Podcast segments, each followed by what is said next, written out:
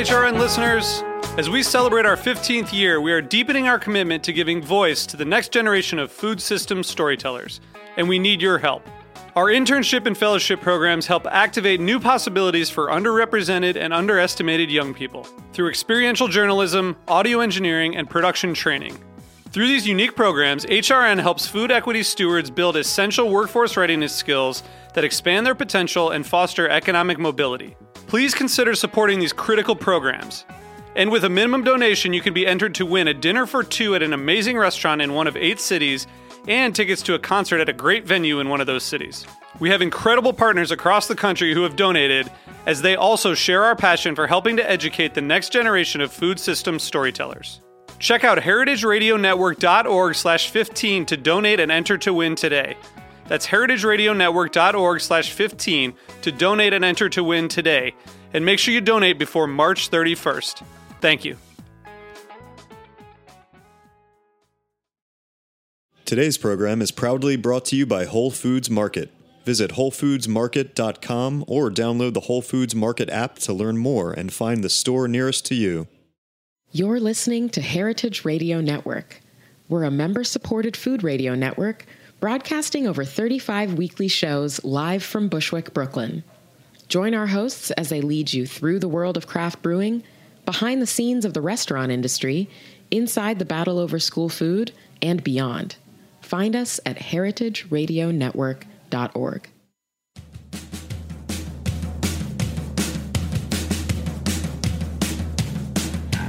Hello, this is Dana Cowan, your host for Speaking Broadly.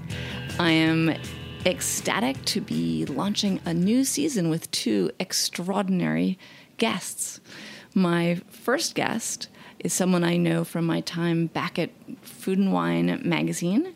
He was a Best New Chef in 2013. And my second guest is also someone who you all will be familiar with from Food and Wine magazine.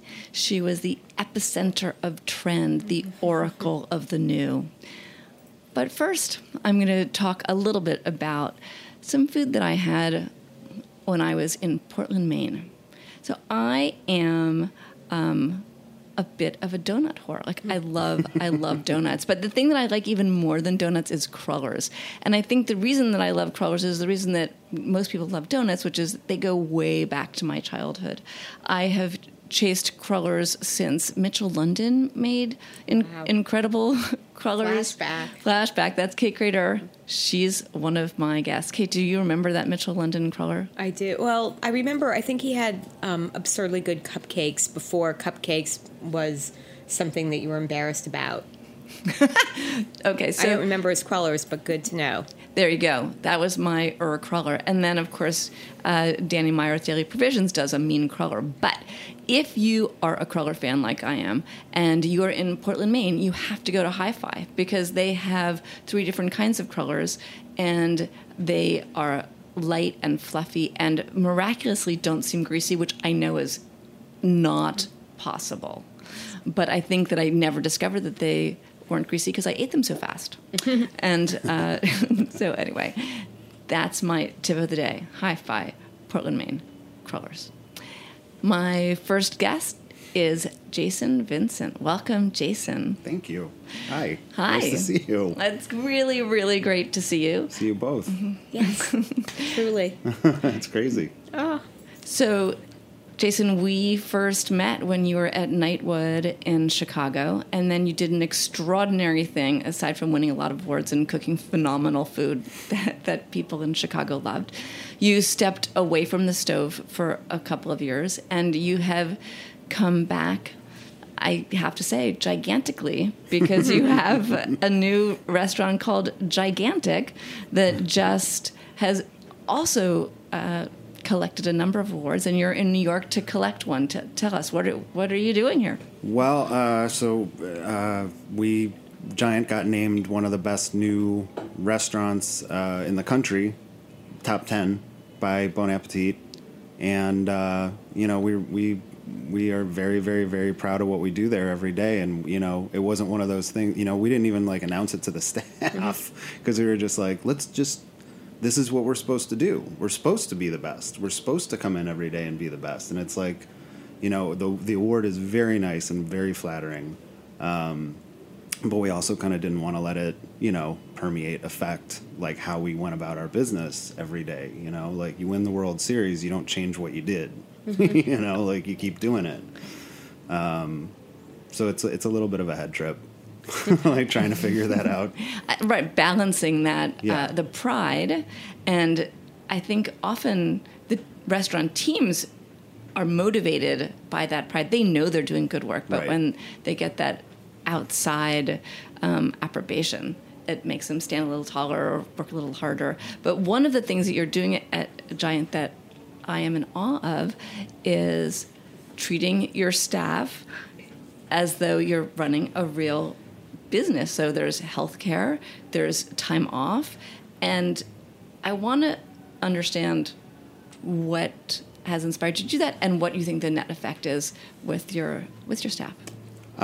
I mean, I think I think the effect is, you know, I, I don't. We didn't have to look very far to find good reasons to do that. You know, from um, staff retention and you know being happy. You know, when we were opening Giant, we um, I have a very I got a lot of people that I can ask a lot of advice and. Somebody had told me that they walked into state bird provisions in San Francisco and they were stunned at how legitimately happy the staff was. And like, you know, you can you can fake it, you know, good restaurant people can fake it, but this was a restaurant person noticing just the just it was something else. It was different. So I was able to email Stuart and say, "Hey man, what do you do?" And he goes, he goes, "It's really simple. We treat them like human beings and we don't burn them out." And like, yeah, crazy, right? You know, it's funny. I get I have such an emotional reaction to that because it's un, so unusual and it shouldn't be. I think that's where the emotional, like that disconnect, the dissonance between these people who provide service every day, working so hard to make So other hard. people happy, and yet they're they're doing it selflessly because the effect on their own lives is really tough. It is. Yeah. I mean, just seeing, you know, to take an example, a recent example, we had we had a night at the restaurant where we didn't have any large parties, so it was all two tops. So like that becomes very, very, very draining when you literally have to give twice the amount of service for the same result. Right. So it was one of those like freak out moments, you know, and with with some of the servers and they're just like, "Listen, this is this is very difficult right now." And just the fact that they could say that to me and say it to each other and not, you know, push push a dishwasher or throw a plate at them or you know or what push a dishwasher. Nobody would push a dishwasher. That was that was that was extreme. That doesn't happen. I've never seen that happen. But you know what i mean? Like just act out i Right. guess. Um, and we can all just stop and realize that um, it's just dinner. You know what i mean? It's like at the end of the day we're we're just making dinner and we don't have to we're not saving the world. We don't have to we have to treat each other like human beings. And if we lose that then we then we've lost. So I want to go back to the time that you took off before we get to your amazing, awesome dinner that I keep reading about, and I'm like ready to dive into your pile of uni. But uh, but first, let's talk about how tough it was to step away from the restaurant. You did it because you had a, a new baby, and you really wanted to put your life back into some kind of balance. Yeah. Although perhaps one could say, like leaving the restaurant completely that's a different kind of balance altogether uh, imbalance altogether but people had said to you you know don't do it dude like you're never going to come back it's and now we can talk about it um, you have come back stronger than ever ever. It seems like there's a good plant metaphor in here. Like you, you, know, you, you cut them down to have them grow stronger. But um, how was it that you were able to ignore that advice? And, and what do you think's behind that advice from your peers? Uh, well, I mean, the scary thing is that they actually weren't my peers; they were absolutely my superiors. You know what I mean? These were these are like the Boka guys. This is like Rob and Kevin, like sitting me down and saying, "Hey, dude, like this is not going to work out well for you." and those those are two of the smartest guys I know. You Absolutely. know, two of the most successful guys I know. and in your and in Chicago, I mean, in Yeah. your absolute world, and they could control your world potentially. So Correct. Yeah. Yeah. And so their frame of reference is their own, you know, and they're like, we don't see this working out well for you at all. And I mean, I'm not, I, I would never say that that made me want to do it more, but that just kind of gave me the, like, maybe this ride isn't for me type thing. Right, like if it if, if my stepping away means that I've ruined my career, then maybe I need a different career or a different approach to this one. I the the plant uh, analogy is a good one. I like the seesaw analogy a little bit. So if you're constantly trying to like find somebody to balance out the other side of your seesaw, get on a different ride. you know, like because it, you know maybe you need to do something. Maybe you need to maybe you need to get on a slide. Maybe you need to get on a swing set. Something you can do yourself. Right. You know. So they didn't scare you. It no, it terrified me, but you know, it's one of those things. It's like you you a wife who's eight months pregnant, and an older kid who, you know, I'm not gonna say she didn't know who I was, but it's like I I had worked hundred hours a week for the first two years of her life, and like, not cool. not like I I was feeling guilty about that, and like you know the thing is. I I, ha- I had a little bit of a. I still think about this, obviously, but I went to the baseball game with my dad a couple of days ago. We all saw that on Instagram. Cute dad. that was so cute. but I mean, I had a thought that, to be honest, hadn't occurred to me. It's like, I don't know if I less stepped away from a restaurant or that life to be with my kids more, or if I stepped away to be more like my dad. You know what I mean? And it's, it, you know, six of one, half dozen of the other, but you had a good role model. Um, I had a great role model. and still you knew do. it, it could be done. Right. right. He talks a little too much about weird stuff like hooking up his refrigerator, but if you can if you can listen to an hour long story about that, you're golden. Words of wisdom will will appear. I'm I'm sure there's metaphors in refrigeration every day. I'm still in the schoolyard. I love that. I love that schoolyard analogy. You like get off the seesaw, go on the swings. Yeah, if you're if if if the ride that you're on, um, if the determination of you having fun on that ride is somebody else, then at least figure out how to do one by yourself. Right. You know. Yeah. and 'cause- What a good dad. I know it's true. And then and then if you're stuck with the seesaw, right, Yep. you can just stand in the middle. Right. You, right. Like you can even figure that out. Right. And now the food, right? Because th- this all is possible because you're an extraordinary cook and a humble one. And when you talk about, you know, making Midwestern food, you know, simple, true, that's all true. But it belies a much greater truth, which is there's complexity in the simplicity. Yeah. What do you think about when you're creating dishes? Um, I mean, I, I, I get a little bit nerdy about it. I like, I am a very basic um, balancing acid and alkaline type guy, and you know, we it, it takes it takes a long time to like get your palate tuned to. Okay, so this is an acid, this is an alkaline. Let's get them to or whatever they decided on, negative seven or zero, or whichever the one's the, the middle but you can you can think about it that way and then you can say like okay well we have zucchini and it was grown in this kind of soil and you know whether it's from peru or mexico or california or illinois and it's going to be different this way and you can taste it and you can cook it and you can see how the acidity or the alkalinity changes and then you can you know add the other one and balance it that we were just talking about balance. So you're mm-hmm. finding balance in the food and balance. Though all In the your way life. across it's it's amazing Maybe that's why the seesaw is even more important. uh, Kate, you are the greatest interviewer that I know, and you- I have you. I have you in this chair next to me. So, is there anything that you would like to ask Jason Miss before we say thanks and move on to you? Um, I wouldn't. she's just I- going to say couldn't you have learned how to dress better in the past four years That's exactly not what I'm going to say because your green shirt matches the green wall. So in fact, you're the best dressed person here. Perfect. Um, I I do think it's it's phenomenal that you won two of the food world's biggest awards with two different restaurants, which is to me astonishing because it doesn't happen. I mean, just to win a Food and Wine Best New Chef award was, you know, like one of the great things that can happen to you as a chef, and then I think to come back with a concept with something different at a different restaurant and then to win best new restaurant just shows how much you push the envelope but in such a pleasing way.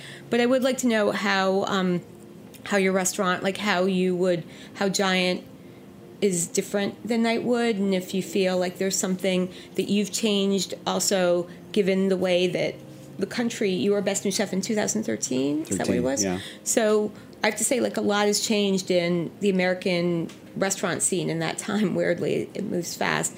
So I would love to know. I would love to know what you think about like those changes and how, and especially like how Giant is different um, than Nightwood. Um, I mean, I, I those those two years off were were not all like you know happy go lucky, you know, spending time with my kids, all that stuff. It was you know there's a lot of like soul searching. Um, there was also a lot of time on social media going, I hate this trend, I hate this trend, I hate this trend, and you know when we're thinking about what we're doing, it just in the back of my mind, it was none of that. Like that's that was my. It's like I can't I can't spend two years hating a trend and then put it on a plate, right? What are the trends you hate the most? I just have to I, ask. I think the the one that I hated the most was was really just a plating trend, and I think I think it's dying. But it's like when you it was very like Nordic, and I would see it in like you know, um, I can't remember the name of the place, but they would like make this really beautiful food, and then they would cover it up. Oh, yeah. with like Leaves. shaved turnips or mm-hmm. leaves or like whatever, and it Right. would look you know stunning, but uh, like over like the overarching like trend that I hated was food not looking delicious. Mm-hmm. You know, so we wanted like w- our goal was to never have anybody Instagram anything because mm-hmm. the food hits the table and they're like, "Oh my god, I, I got to eat that." And the first night that we were open, for friends and family, my my friend Ari, who's a is a food writer for Crain's, um, who used to be the, he used to be the Eater Chicago editor, really great guy. He came in and he was like, he said exactly that. He was like, I didn't take any pictures. and I'm like, and this is night one. You know what I mean? And I'm just like, why? you know, tell me more. He's like, because it all just looked and smelled so delicious. I just started eating. I'm like, when? Let's keep doing that. You That's, know? that's beautiful. And with that, thank you so much Of course. for Thank for, you. for joining us. It was really That nice to see you guys. So fantastic. Thank you for having me. It is so great to see you and congratulations. I feel proud, like I was so proud when you were best new chef, and now I'm proud of you all over again. Thanks. I say what she says. and crullers. and right, scarf down crullers. Um, so we're going to take a quick break, and when we come back, we're going to hear from the Oracle of the Noon, Kate Krader, who is the food editor at Bloomberg News. Today's program is proudly brought to you by Whole Foods Market. Whole Foods Market believes in seeking out local, fresh, and seasonal food and in supporting local farmers, makers, and the community as a whole, economically and agriculturally. Whole Foods Market believes in food that is vivid and colorful, fresh and full of nutrients, food that connects you to your body, the seasons, and to nature, food that helps you do more, sleep better, and wake up happier. Found in over 400 locations throughout the United States, Whole Foods Market only sells food that meets their standards, which means no artificial colors, flavors, preservatives, or sweeteners, ever. Whole Foods Market believes in real food. Visit WholeFoodsMarket.com or download the Whole Foods Market app to learn more. This is Dana Cowan, and welcome back to Speaking Broadly. I am delighted to have Kate Krader in the guest chair here. You heard a little bit from her at the top of the show, but now I get to dig deep and learn more about the magic that has made Kate Krader one of the most admired, uh, reliable restaurant visionaries in America and even the world because Kate's Oh, Kate's traveled. Dana, but don't make me cry. But it's true. Kate has uh, eaten and observed and edited recipes. I wouldn't add cooked too much to that. No. Um, but has been shaping the conversation around food for um, more than two decades. And two decades of that time actually was at Food and Wine, and, but now she is at, uh, she's the food editor at Bloomberg News. Welcome, Kate. Hi, Dana. Hi. Hi. I I wanted to kick off this season with you because I feel like at the in fall one always wants to take stock of what's ahead and think through what do I want to be eating? What's Im- important to have on my mind? How should I think about um, the future? And I couldn't think of anyone better to do that. With Oh, Dana. than Teardrops on the microphone. I don't hear any dropping, Kate. don't get too sappy with me. Um, so, what type of moment in food do you think it is right now? Like, how would you characterize this It's- time? Because, in fact, you were saying just moments ago that the restaurant world has changed so much Mm-hmm. in you know we were talking about from 2013 when jason vincent was a best new chef to today not so many years but huge amounts of change what type of moment do you think we're in we are definitely in a moment where restaurants are really important, and I think they've become more important than chefs in some ways. It used to be we spent so much time at Food and Wine focused on chefs, and chefs really were everything, especially with Food Network, the power of Food Network, and um, and people becoming more culinary savvy, and they, you know, idolized a lot of these chefs, and you would just sit there and hope that you would see Tom Colicchio in the dining room or Dave Chang in a Momofuku restaurant, and that was a draw for a lot of restaurants. But now um, we've come full circle, and I think that it is the restaurant and the energy and the scene. It's it's back to sort of, you know, the '90s, maybe even the '80s, when a restaurant like Balthazar opened, and there was a seafood platter and the energy of the dining room and that that's what you went out for. You didn't even know who the chefs were but there was legitimately there was an energy that you there was an energy then and i feel that now. It's more maybe it's more food driven than it used to be. You know you can go and be so excited because there's a modern vietnamese place in the east village or there is some dynamic I think you were, you ate Vietnamese last night. I right? did You eat Vietnamese. funny, yeah, funny. Hanoi I just House. mentioned that. exactly right. Good. Oh my gosh, Dana, you're the best, best researcher, best, best. Period. Um, so it's. I, I think that people are more drawn by different kinds of authentic foods, maybe like a fun, funky dining room, maybe fantastic cocktails with a great bar food scene. But I think um, I think less. I, I think chefs' profiles. I mean, they're the all important guys, men and women in the kitchen, but beyond that, I think it's I think it's a restaurant and a dining room and a menu and a bar that are really bringing in people now.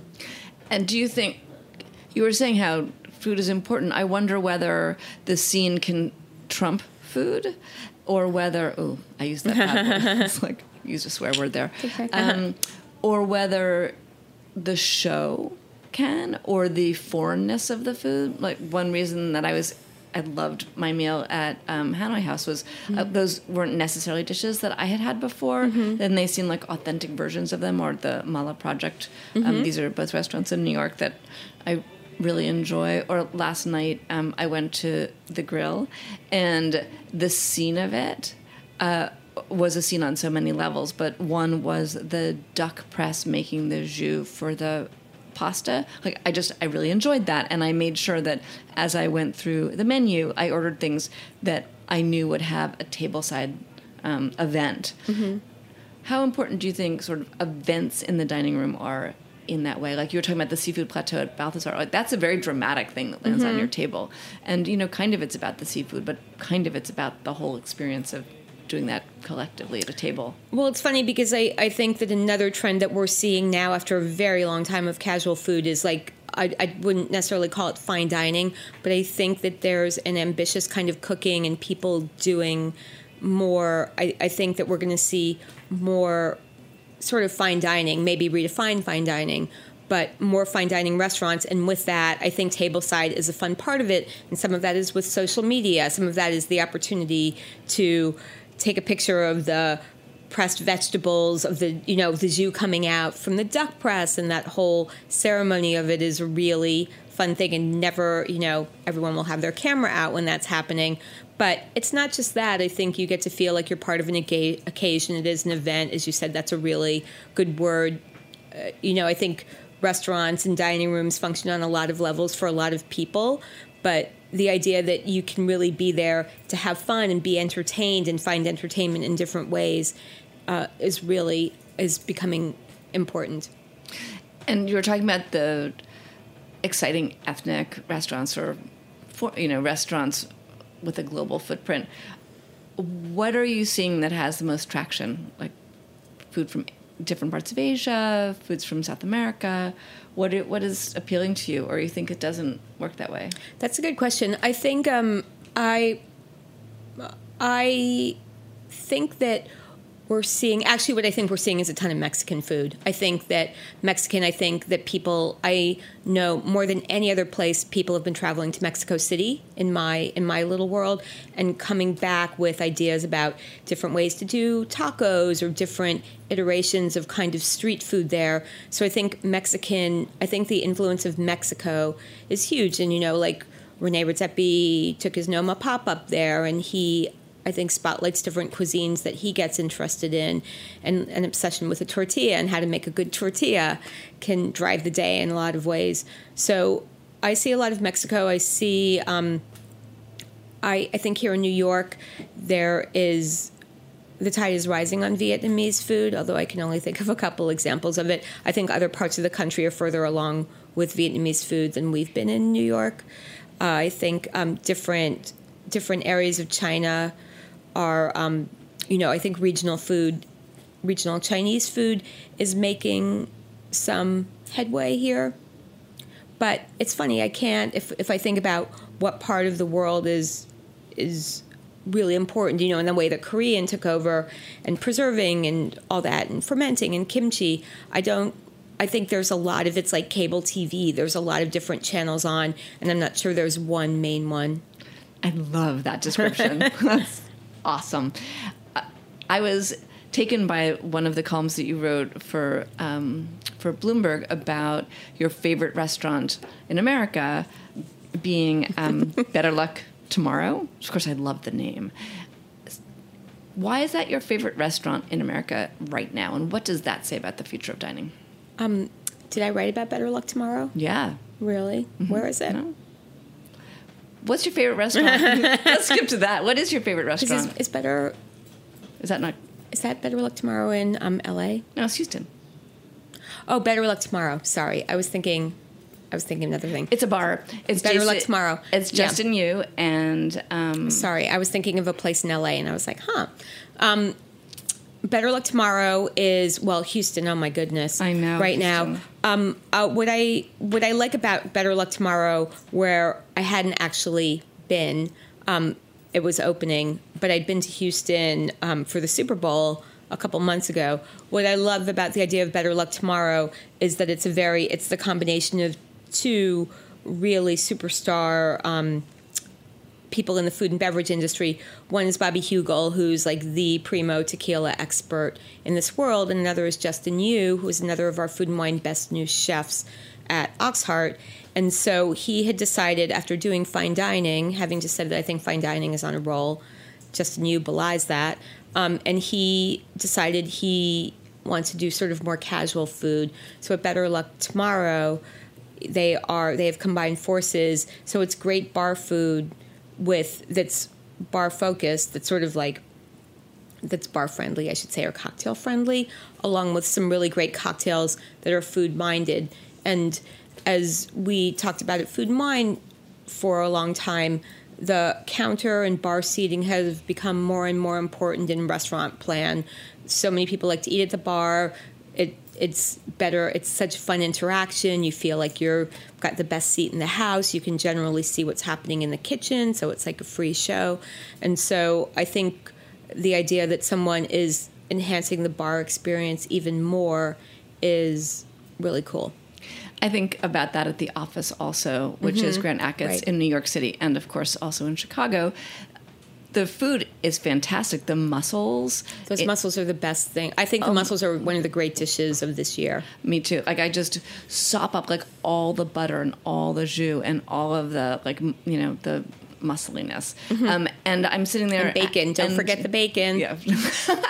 um, and I'm drinking a great cocktail, and I don't know what I would have called that before because Mm-hmm. is it really a bar? I, the food is almost too good Mm-hmm. uh, for it to go under the rubric of bar. But I think that's what you're saying is that we're seeing It's bar such a change. forward.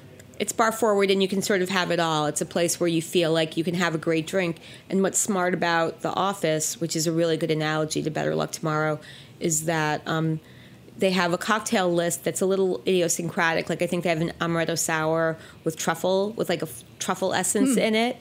So there's things, and there's like horseradish in another cocktail. Um, so they have a very compelling cocktail list that you think, oh, I haven't really had that before. But they also love doing a dealer's choice. So you can say, I love a last word, or I love a spicy margarita, or I love a Manhattan. And they'll say, okay, let us blow your mind a little bit and we'll like this will have honey in it instead of Cointreau and and you get I mean they do even they do more ambitious things than that but it's really I, I think it is really fun so you can be delighted by your drink but then as you say the food comes those that muscle tureen hits the table and and then And then I stop talking. and then you stop talking exactly and I don't take any pictures. Just Exactly. to, to Jason's point a few minutes ago. So you have found trends, mind for trends. Mm-hmm. You have a skill. But what is it like? If somebody else is looking for trends, like how do you find them? Like how does how do you do it? Oh wow! Um, you know, at Food and Wine, I was so lucky because I got to work with you, and I had this um, fantastic assistant, Chelsea Morse, who we had a mind meld thing together. I think I think a bunch of us together had a mind meld at Food and Wine, and so you can look and you can do it. It can be literally data driven. Sometimes you can just look and see that, as Jason was saying you can look at menus and, and find out there's a ton of horseradish and think like what does that mean like what does it mean that there's a lot of horseradish does that mean that there's like eastern european stuff coming people are um, you know people are obsessed with that or you can also as um, i thought that was so smart to hear jason talk about the presentation the scandinavian presentation and nature and that influence and like too many salad or so many salad leaves that they cover up the dumpling or or whatever. Um, so you just start to see, and you know, as as is that um, motto, three is a trend, right? So you just have to find three of them, and then you say trend. You start screaming trend, and there it is. So um, I wonder whether you feel like trends are speeding up, slowing down, or maybe it's what you were saying that's the cable channels. That is such an excellent question. I, I think, you know, it, it also comes back to that definition of what's a trend, you know, because there, we had a long discussion about it at some point, whether a trend is, a trend is that momentary thing that blows off as opposed to something that is long lasting, like, you know, the oat burger trend or um, Korean or pickling, fermenting, all those um, things that have proven to have like very deep roots. Um, you know, whether that's like a movement, what what the wording is. But for trends, I love that question. And as I think about it, I think um, I think real real trends are slowing down, even as like all these sort of things, as all these things are um, speeding up, and or people will say, I mean, certainly like some, especially if it's like an Instagram thinking, Instagram driven thing, and there's like donuts in your milkshake. You know, some of that stuff is so ridiculous, but it really does, it, it really does captivate people in a way that they go out looking for it, or people want to make money and and they'll do that, and you know, the frosé, whatever, this that. I think So- that's interesting. So, like the the micro trends are, are speeding up, but they burn out faster. Yeah. And the macro trends are really on a, a slower burn. Yeah. That's sort of what you're seeing. An, another um, magic to uh, you know your skill as a reporter is your ability to connect with and befriend everybody in um, the restaurant world. Something that I've long admired. aside from your being an exceptionally kind and thoughtful person, how is it that you feel like you connect with all of these people? I feel like a lot of people would love to be Kate Krader. They have to learn the skill first. Well, you have to. Um, that's so nice to say. I think, um, you know, I've always been in a job where you're sort of buying, you know, where you get to where people present you with something where it could be like a chef in Texas who has a story to tell and you get to listen to the story and then you figure out how you how you can tell that story. I think I've always I've always wanted to support chefs and I've always wanted to celebrate chefs and if there's something that's challenging about Bloomberg, it's the fact that it's much more of a reportive place and so you know, I you never just you can of course never just believe what someone says if someone says like, "Oh, I invented the grilled cheese sandwich." You know, I don't. I hope that I never was like, really, that's awesome. Although I'm sure there was the day when I would when I said that. But certainly at Bloomberg, you have to call the mayor's office and say like, do you have a statement on grilled cheese in New York and all this stuff? You always have to get the other side of it, and that has proven to be to me a little bit of a challenge because I always always want to walk on the sunny side of the street, which was a motto we had at Food and Wine, even as we were doing like good reporting, but we were reporting on the positive things. At Bloomberg, it's much more if someone says something, then you call up their arch enemy and find out the other side of the story. Well, let's talk about transition then, because I think um, as much as people would love to be a writer as you are a writer or an editor as you have have been, you've had a transition from one to the next.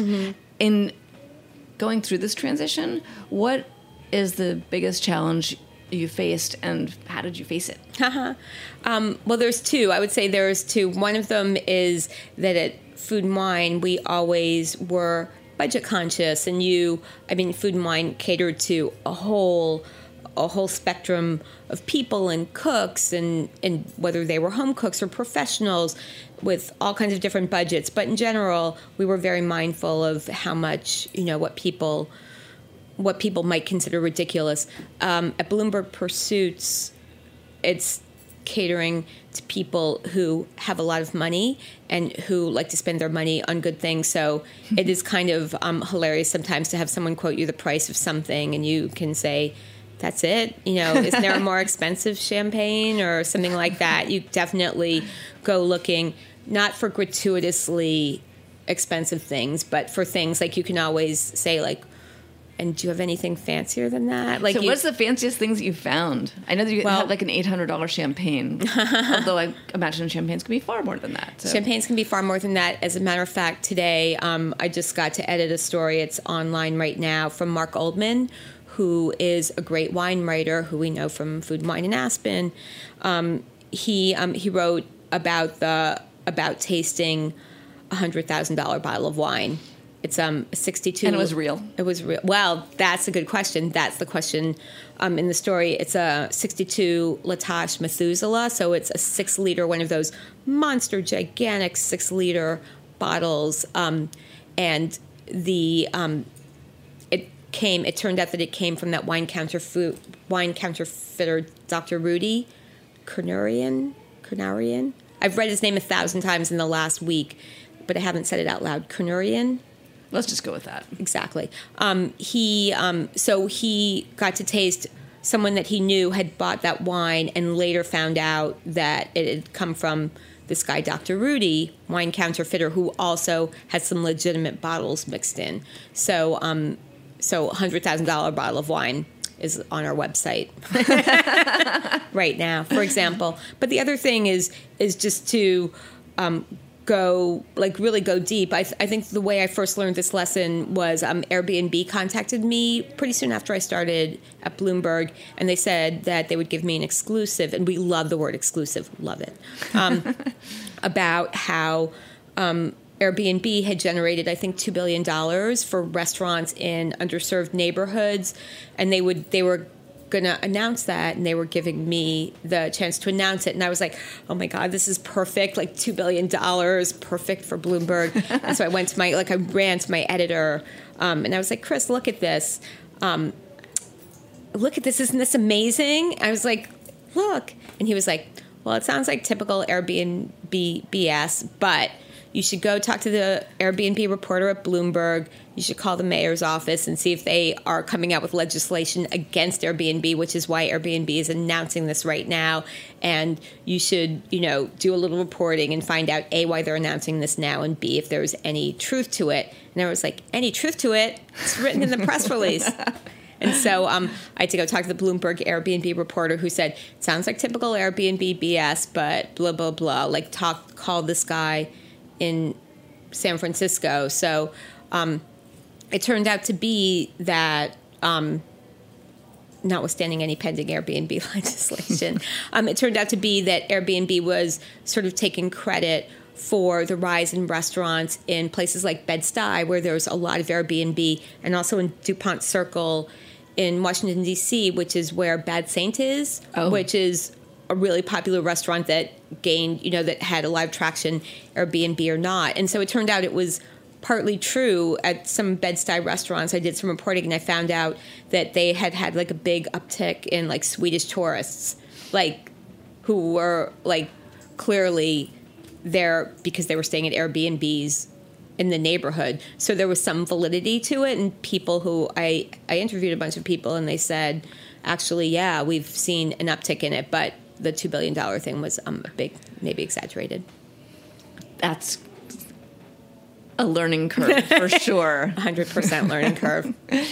You came into the job of writer, reporter, editor, having gotten training at La Varenne and uh, ha- just having had Dana. a real passion for um, for food. What do you think the most critical things are now in order to launch into writing, reviewing, and just you know talking about food today? And how important was La Varenne? That's another great question. Um, La Varenne, La Varenne was all important. La Varenne was my food and wine before I got to come to food and wine, but it really was a community of people who were passionate. It was a small um, cooking school in France, and it started in Paris, uh, maybe in the 80s. And so our the senior executive superfood editor Tina Ujlaki was there like back in the day when it was when it was everything. But the woman who started it, Anne Willan, I think had a dream of being the British Julia Child, and it didn't quite work out that way. But she wanted she went to the Ritz in Paris, and she thought it was too fancy and not real and not not a real experience. So she said, right. So she found this um, chef whose name was Chef Chambrette, who was the best chef ever from like a one Michelin star restaurant in Paris. And James Beard had been a fan of his. And she hired him. Um, and she took over this little storefront on the left bank on um, Rue Saint Dominique um, called a La Varenne. And, um, and she would have it would be like eight or ten women sitting in this very casual storefront place with this chef like who would show them how to make stock. It was very immediate compared to like all the gleaming 10,000 square foot kitchens of the Ritz. This was a very immediate experience, and there were stagiaires who helped and translated. And she had um, she had like the pastry chef. The pastry chef might have come from the Ritz, but people came in and they spoke French. It seemed like a very authentic experience because, in fact, it was, and it was learning the classics, and it was a wonderful, wonderful, immersive, fantastic experience. So La Varenne was great. You just made me very nostalgic. Um, but I think I think right now, um, if people want to get into the food business, and it's such a great business, I think sort of you follow your heart, but have your eyes open because there's so many different channels to keep talking like a cable person. um, you know, if you're, I think gluten free, 10 years ago, gluten free seemed like a joke, ridiculous. You just were like, oh, you know, you're just paranoid or whatever. Um, and I think now it's legitimate if you're a gluten free, um, if you want to proselytize it, go into like start writing a gluten free newsletter. I think there's so many different areas. If you love, if you love gadgets and things like that, go like see if William Sonoma has a job writing catalog copy. I think there's so many different ways to. Do you think there's any white space? I think you know one of the things that's a, re- as a result of food being so um, important in people's lives and in every part of their lives, from the all the way from politics to just to cooking, feeding their families, to going out and having a, a good time. It feels like there isn't a lot of white space. There aren't a lot of things that people haven't sort of talked about or isn't covered by like 9 million passionate people. When you look out at the world, do you use a food? Do you say, God, you know, there is no one doing this? Well, no, it's hard to think of, of a thing that someone's not doing, but it's also true that every part of the country is in play now, you know, in a way that it used to be that you were just, you really wanted to go to one of the five or six major cities. And now you can go to Indianapolis and report on the food scene in a way that can get you some attention. It's really, you know, it's a, it's a, it's very like seesaw because even as, um, even as food magazines are coming under fire and budgets are changing and it's you can say cut. you can say cut. Food budgets are cut and magazines are folding and and everything are finding like dramatically different circumstances.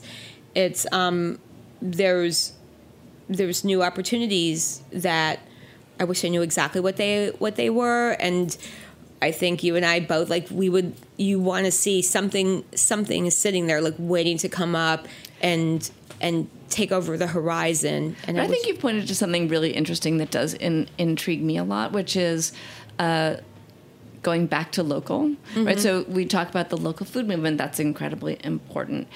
But as uh, towns and cities across the country have better and better food and more food opportunities, there's more opportunity to cover what is local mm-hmm. in a bigger and uh, a bigger way, and that ha- that can have a national impact, not just city city pride, but because city and local are going to be the new national. Like mm-hmm. I think mm-hmm. people.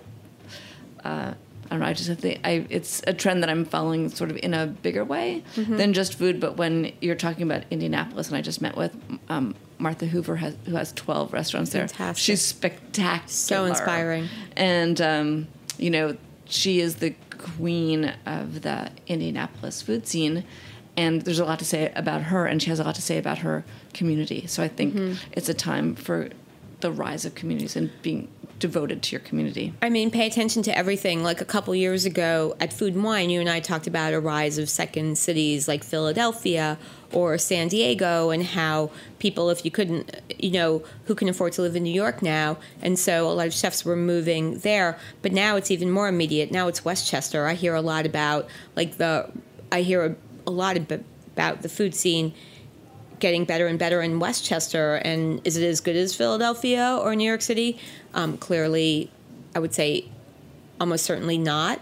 But I think in that same way that people move out of the city and they think, you know, the quality of life is better, chefs are seeing that too. They have families. They want to, like, if they're not Jason Vincent and taking two years off, if they can't quite do that, they think, you know what, I have like a lot of my customers that came to this restaurant in New York City actually live in Dobbs Ferry or live somewhere around there. So why don't I just try? You know, the steak, the rents are, you know, monumentally cheaper. There's a lot. I, I, think a lot of people are thinking that way. It's um, it's interesting to think about, even as we hear more and more about cities, and cities are getting cooler and cooler and building all these more exciting spaces. I wouldn't I wouldn't um, ignore the suburbs right now. Kate, the Oracle. That's um, also Bloomberg. That's a very Bloomberg thing to say. We have a lot of people who live in Westchester. So you know a lot, you know a lot about their habits. I'm starting to learn more about Westchester, is what I would say. um, so, two last questions. What is um, your best meal ever? My best meal ever. Um, you know, that's such a big question. I would say one of the most remarkable and memorable and in some ways best meal. It's it's a cliche, but I get to say this, and you were there, so it's awesome. Um, was the first time I went to Noma, which was like five or six years ago, maybe even more. Was it six? Feels like it was longer ago. It might have been longer. It was when Noma. It was when you knew it was great, and it was hard to get in. It had already won. It maybe when its first. It maybe had been awarded number one restaurant in the world once, the first time, and it had proven really hard to get into. But we were lucky, and we got to go and it was still back then it was still sort of the age of Ferran Adria and a lot of you know, you bite into an olive and smoke comes out. There was a lot of scientific experimentation, and Rene Redzepi just came in with this natural food thing, and you, even though it sounds like like like so gimmicky, you know, there were like vegetables in this sort of like fake dirt and you got um, you got the sensation of a real forest. But what I will always remember about that meal is these two chefs came out of the kitchen. Be, beyond how cool the food is, their service model was fantastic. So they had chefs come out and serve the food before anyone else was really doing that, and. Um, these two, I don't know if you remember this, but these two, and they were like kids, I feel like, came out and they were so excited. And they had this um, chestnut with I think brown butter on it and maybe some parsley or something like that. But they were like, we've been tasting chestnuts for two weeks, but this today they finally hit. Like today is the day for chestnuts, and so they were like simply shaved chestnuts, and they looked like raw mushrooms. But you tasted them, and they were like the essence of chestnut. Like you didn't, you never realized how beautiful and delicious a chestnut was before, and um, I, I think that was like one moment in a meal. You know, they gave us hunting knives to eat. That was it, venison or duck or elk or something like that. There was, a, there was some kind of wild animal that we had. It might have just, I can't remember. I think it was an elk or something, but it was, um, it was just, it was a remarkable meal. It was remarkable so I'm sorry to ask you that question because I mm-hmm. hate answering that question. Mm-hmm. But you've had so many remarkable meals, and you've had so many secret meals, and you've had so many chefs like cook you things, you know, um, in strange and unusual mm-hmm. places as part of your, you know, magic being a chef whisperer. so I had to ask, and I'm yeah. I'm really even happier to know that I was at mm-hmm. the um, most exceptional meal that you've ever had. And the last on um, speaking broadly, we like to pay it forward mm-hmm. and nominate a woman who should be part of the Hall of Dames. Is there a woman in the food and beverage industry who inspires you every day? Um, besides you, definitely besides me. Um, I would say I have a new, um, I have a new hero. I have two people. One of them is Jordan Salcedo, who is a wine genius and she just she didn't just but a year or two ago she started a wine cooler brand called ramona and i think the way she's just always thinking she's so smart she wants to teach you but she also wants to have fun so i am a big hugest fan of Jordan Salcedo if she's not already in your Hall of Dames, which I'm sure she is. Um, but I also am a big fan of a woman called Helen Cho, who is Tony Bourdain's right hand woman.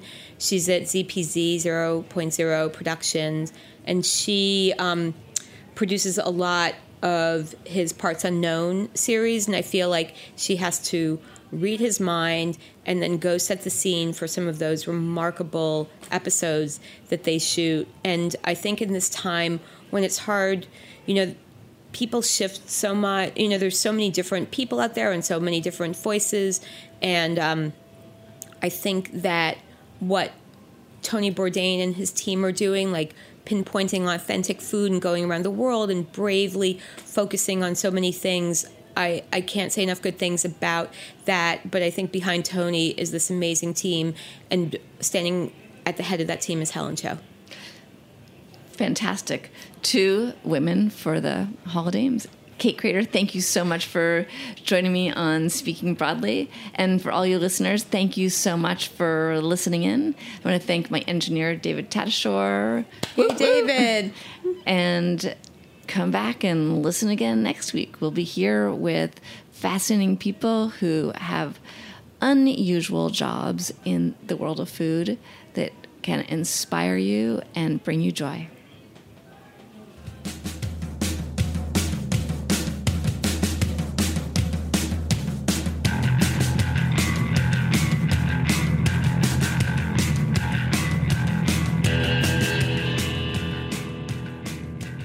For listening to Heritage Radio Network, food radio supported by you. For our freshest content and to hear about exclusive events, subscribe to our newsletter. Enter your email at the bottom of our website, heritageradionetwork.org. Connect with us on Facebook, Instagram, and Twitter at heritage underscore radio. Heritage Radio Network is a nonprofit organization driving conversations to make the world a better, fairer, more delicious place. And we couldn't do it without support from listeners like you. Want to be a part of the food world's most innovative community? Rate the shows you like, tell your friends, and please join our community by becoming a member. Just click on the beating heart at the top right of our homepage. Thanks for listening.